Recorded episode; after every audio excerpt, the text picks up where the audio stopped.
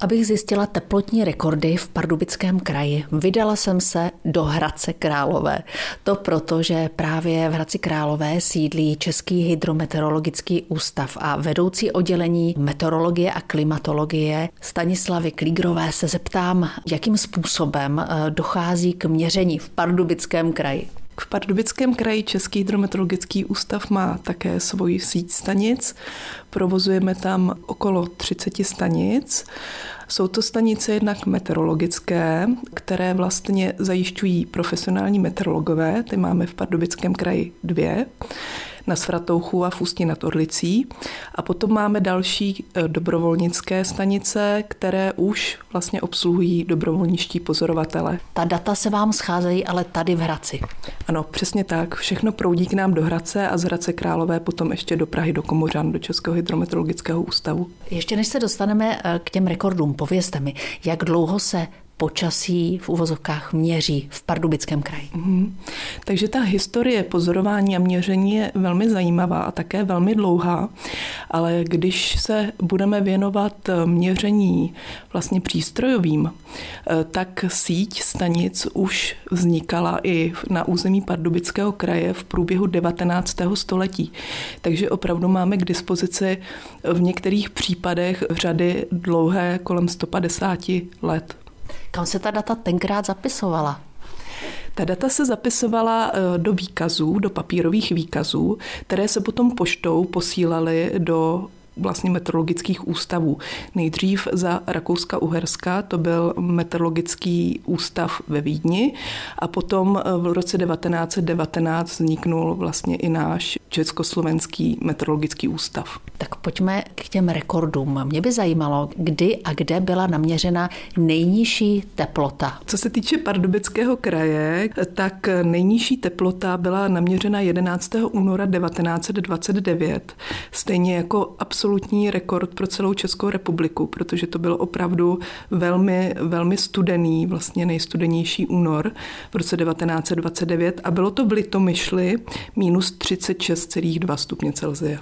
Možná tenkrát na Králickém sněžníku byl asi větší chlad.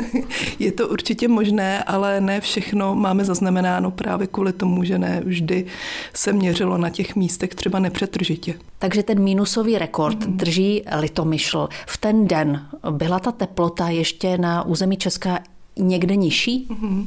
Tak ten den byl zaznamenána úplně nejnižší minimální teplota vzduchu v celé České republice v historii měření, co máme v databázi, a bylo to minus 42,2 v Litvínovicích u Českých Budějovic. Pojďme tedy na tu obrácenou škálu té stupnice do plusových teplot. Kdy v Pardubickém kraji padl nejvyšší teplotní rekord? Mm-hmm. Tak zase to vychází tedy z naší databáze, co máme jednak vlastně uložené, ale také potvrzené.